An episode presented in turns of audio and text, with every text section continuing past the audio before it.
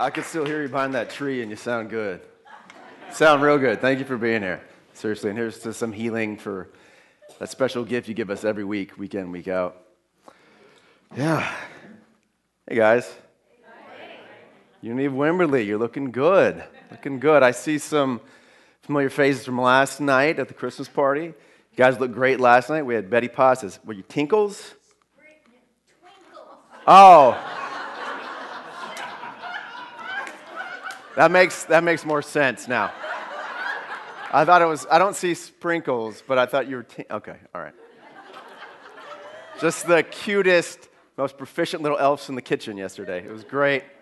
We had amazing singers giving their joy and their talents to us. We had Twinkles, wonderful husband, cutting up a rug out there. I don't know how you do that footwork, man. That was, was pretty good. I can't do it.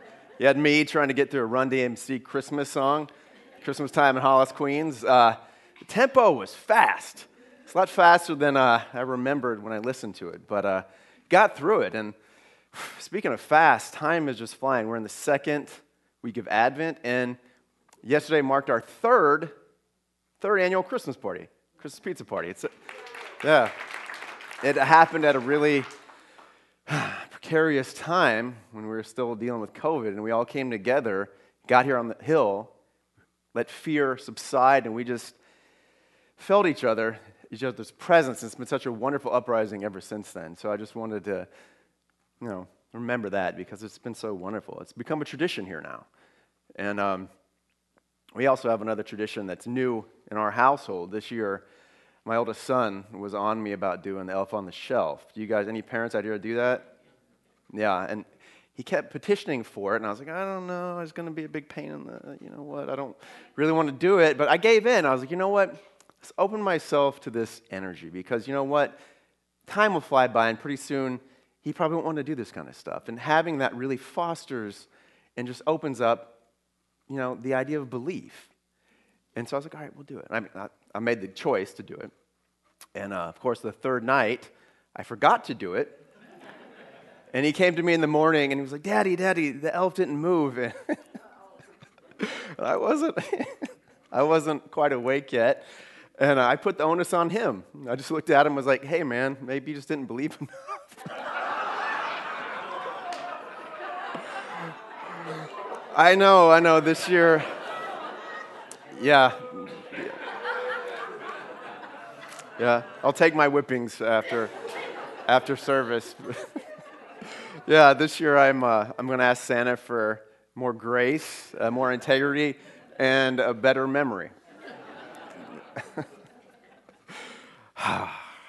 it's quite the paradox, though, isn't it? That this time of year we sing songs about being tender and mild and things about silent nights, but it often seems like that's the last thing we get. We're always running around, got things to do. I don't know if you guys are this way, but it's like, did I put up enough lights? Did I get enough presents? I go to enough parties?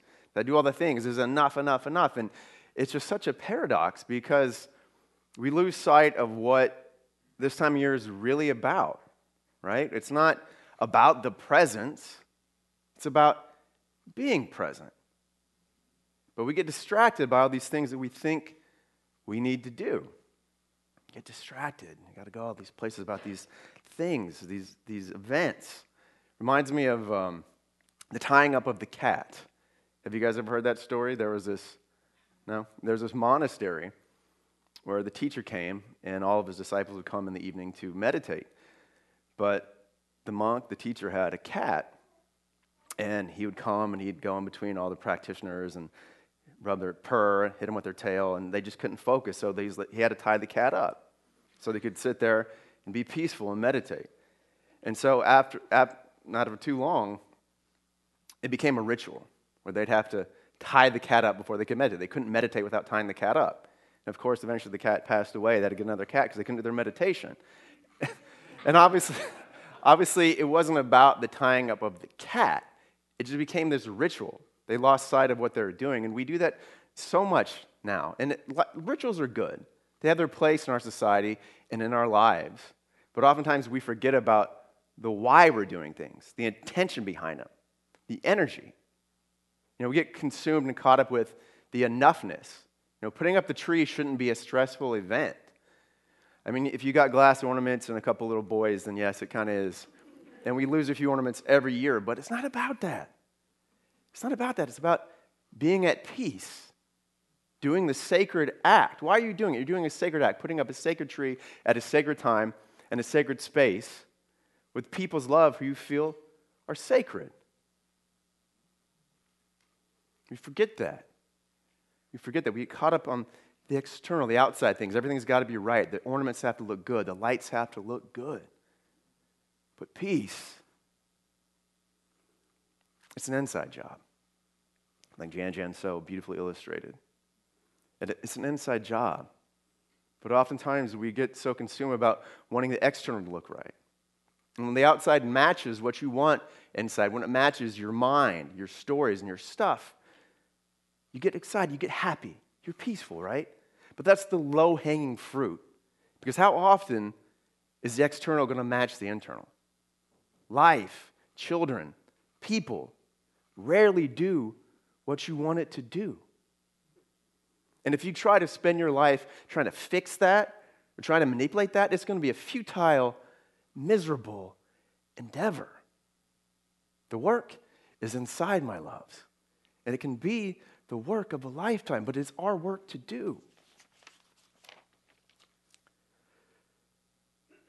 John 16 33 said, I've said these things to you, that in me you may have peace. In the world you have tribulation, but take heart, I have overcome the world. Jesus said that. And he was able to overcome the world because he was able to overcome himself. He was able to overcome his stuff, the things that kept him back, his personal mind. He was able to bypass that and go straight to God.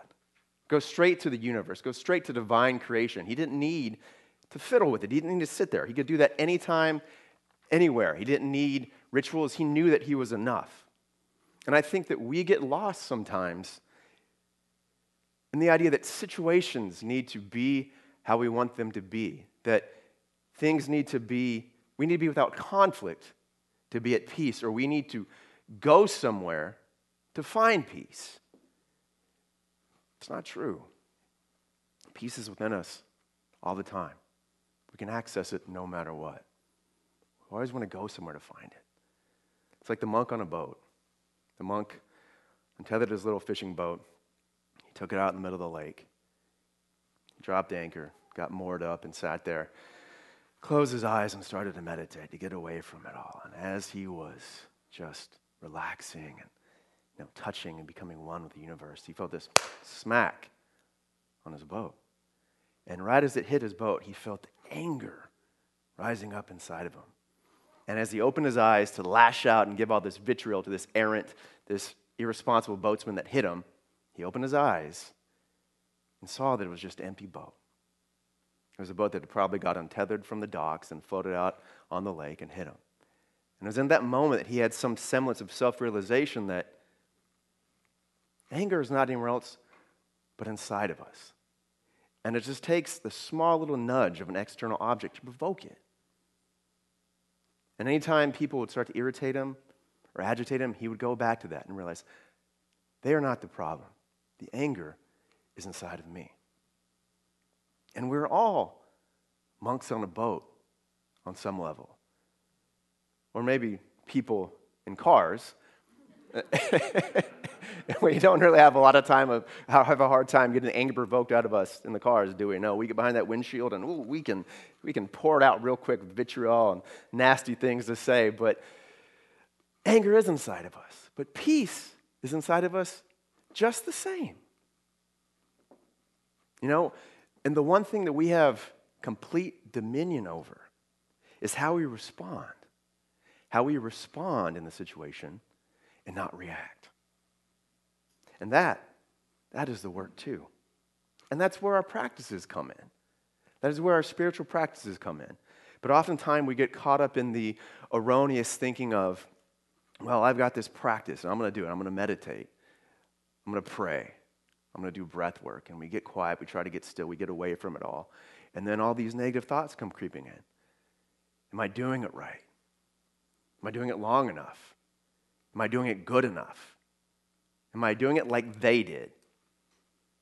And they can be anybody. They can be your friends, can be your family, your parents, your teachers, Jesus. I mean, you can take it up as far the line as you want to. But that's where the stumbling block comes in, my loves. We can't do that. We shouldn't do that. Matsuo Basho, the 17th century Japanese poet, said, Do not seek to follow in the footsteps of the wise. Seek what they sought. Or maybe to put it in plainer terms, comparison is the thief of all joy. Huh. I think that quote can be attributed to Teddy Roosevelt. Comparison is the thief of all joy. The perfect path to peace is within you. It's about being you to your fullest, your highest extent, not being somebody else. Don't strive to be Buddha. Don't strive to be like Jesus Christ. Be Christ like. What we think about God is going to make the difference between a haunting fear that weighs us down and keeps us back, or an exhilarating strength and inspiration that stimulates us to our highest achievement. I'm going to say that one more time. What we think about God is going to make the difference between a haunting fear that weighs us down and keeps us back, or an exhilarating strength and inspiration that inspires us and stimulates us to our highest achievement. That's from Reverend Paul Hasselbeck in his amazing book, Heart Centered Metaphysics. And I shared that last time during my last talk, but I want to do it again because it is just so true. To me, it encapsulates everything. It's so true. It's so right. Can we download that? Can we really internalize that and incorporate that into our belief structure? Because we can't access peace. We can't access our divinity. We can't access our gifts, our greatness, if we worry that God, creation, that divine intelligence that permeates everything and automates everything in our life, is judging us. Can we? No. We're not going to find that amazing space if we think we have to go somewhere, go to someone, and beseech it, to ask it for its favor, to ask to forgive us for our misgivings. We'll never be at peace if our sole motivation is to impress and find favor. We'll never be at peace if we think that there is any kind of separation. And so many of us have let in have let God get taken out of, get beaten out of us by our friends, society, our family, our teachers, the people we so quickly turn around and try to impress. And this isn't to belittle anybody, but your relationship with God is yours and yours alone. Your relationship with creation is yours. It doesn't matter what anyone else thinks because the truth is, how you view relationship with God, how you view your relationship with creation, how you view your relationship with yourself is reality. Nothing else matters. It's all right in here. And you have to start from here to find wholeness and then spread it out into the world.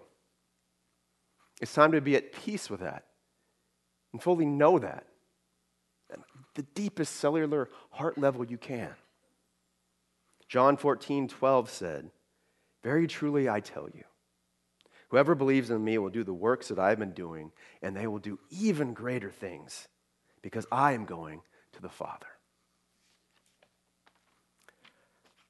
I'm going to the Father.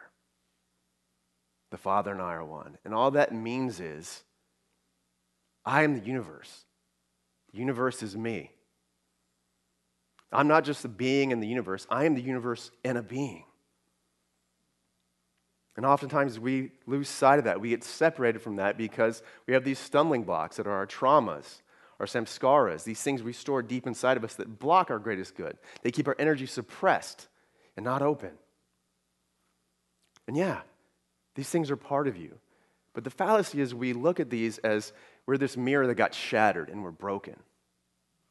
It's not true. We're whole, we're still intact. These pieces are just us. We are the sum of our parts, and that's okay.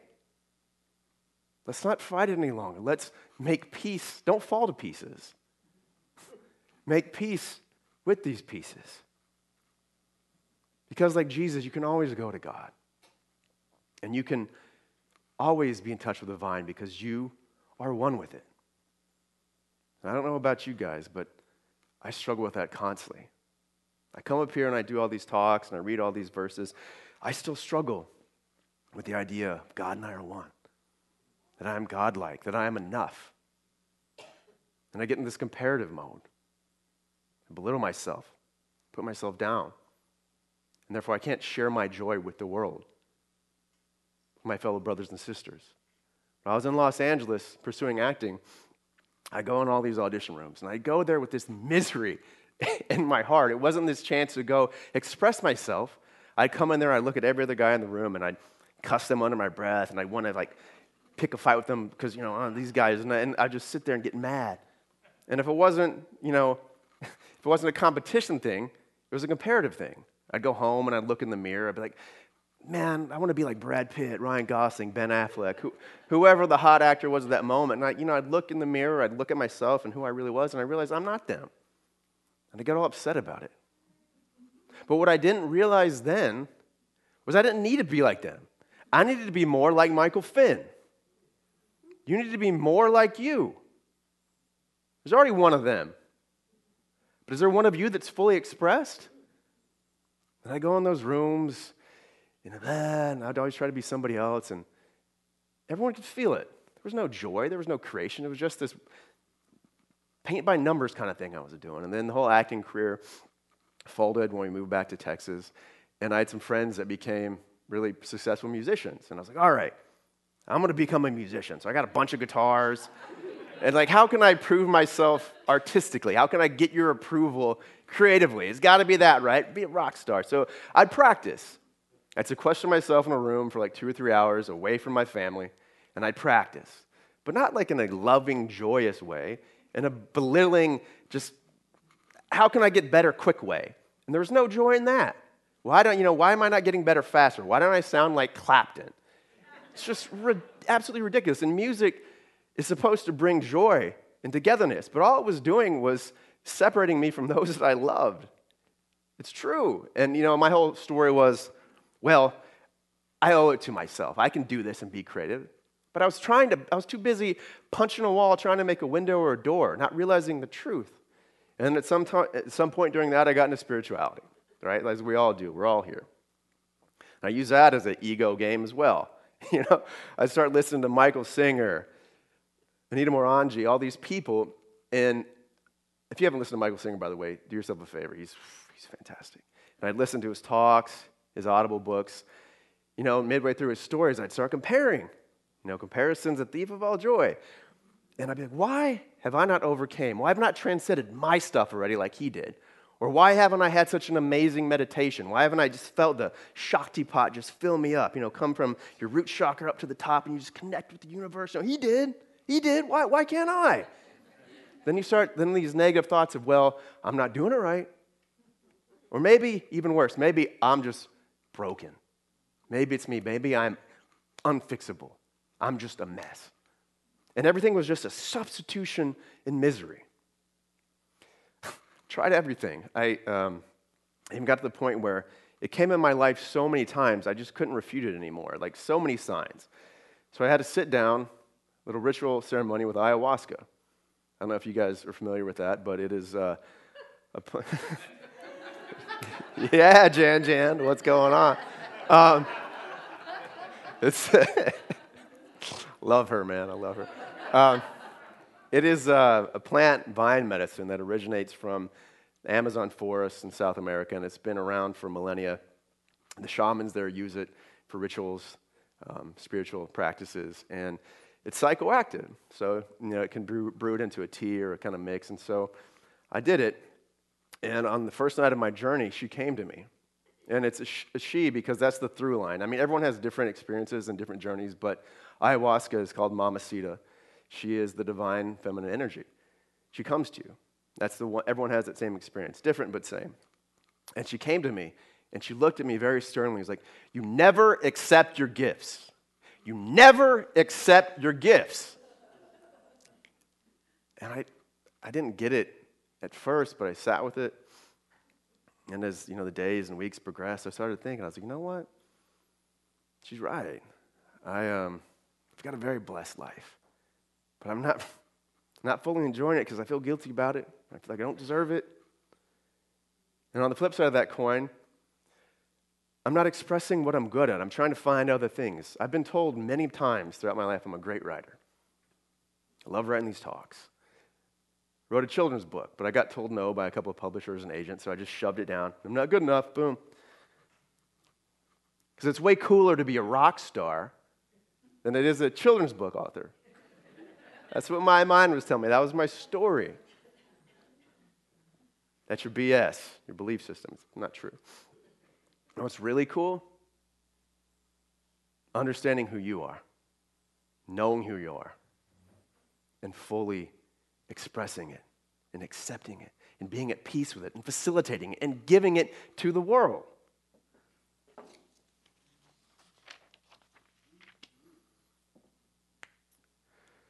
It's a skill that most people don't have. Most people don't have that kind of internal insight.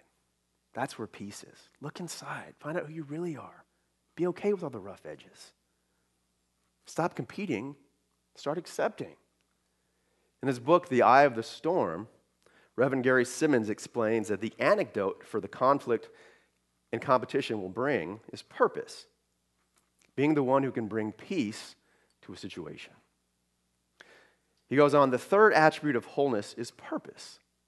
Purpose is the eye of the storm of competing values, goals, and needs. Purpose is the universe's intention to be, through you, the presence of God. You exist because purpose is. What is the universe's intention that seeks to live through you? In unity, we call purpose the Christ of God, meaning the whole and complete expression of God, the Christ of your world.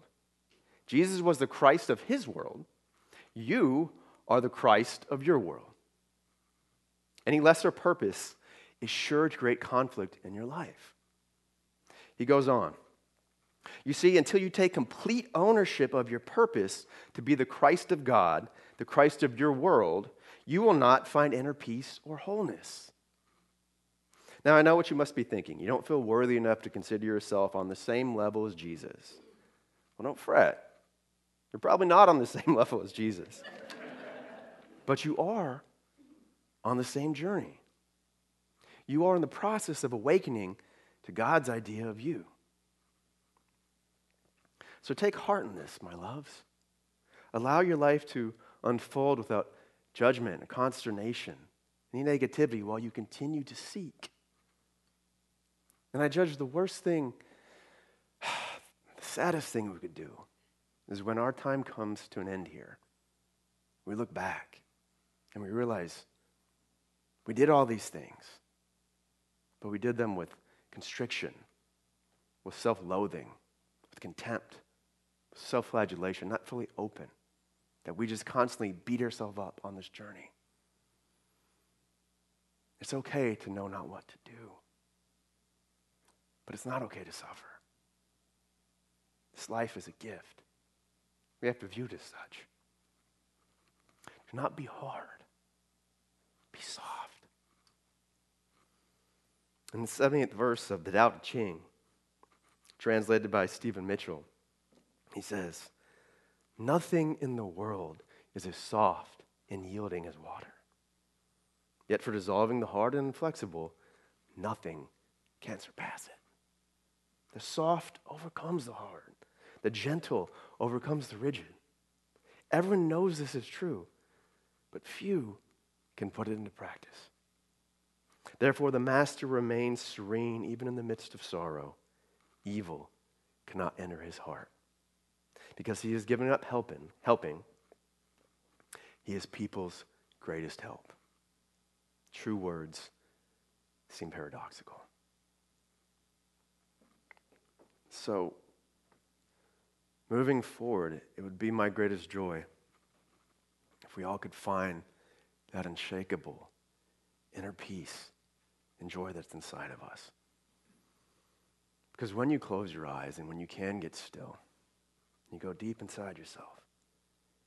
you will see that this inner life, this non empirical energy that we can't really feel or measure, that we can't really see or measure, but we can totally feel. It's as inexhaustible and as vast as the universe. And if you can see that, it goes on forever without end, how can you ever, ever believe that you're separate from God? And the beautiful song that Jan Jan alluded to in the beginning let peace begin with me. Let this be the moment now. With every step I take, let this be my solemn vow to take each moment and live each moment in peace eternally. Let there be peace on earth. Let it begin with me. Peace be with you, my loves. Let's take these thoughts, these ideas into meditation with me, if you will.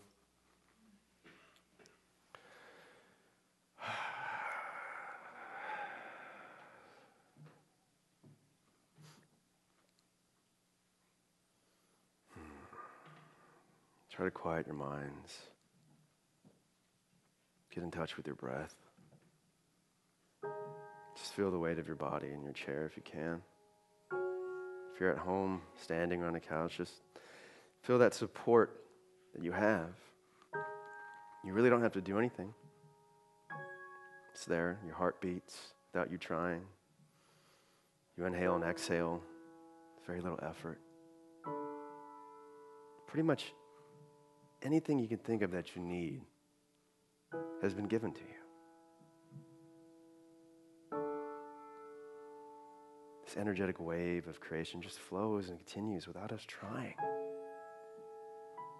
We try so hard to manipulate things, to get things to match our ideas of what we want them to be. But if we take the time just to be still, go inward, Look at the miracles that happen around us all the time that we just take for granted. We turn a faucet on and water flows. We go outside, the breeze blows, the leaves change colors. Every day is a work of art.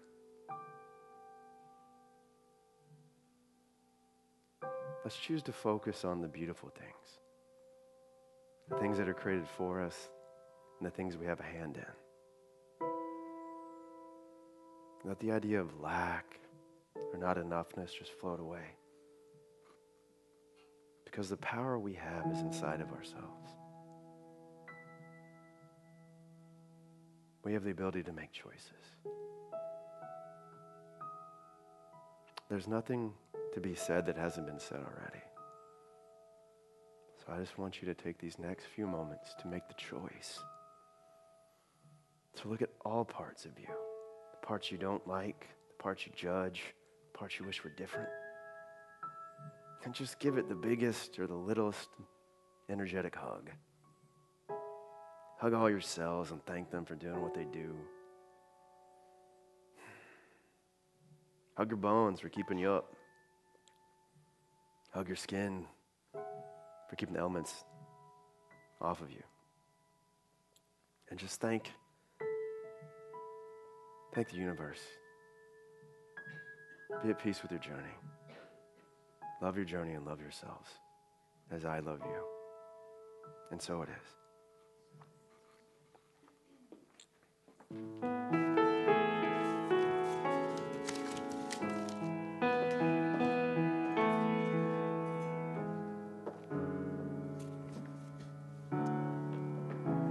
Thank you, Michael. Can you hear me? Hello? Okay. Much, Michael. Now, with grateful hearts, we put our abundance.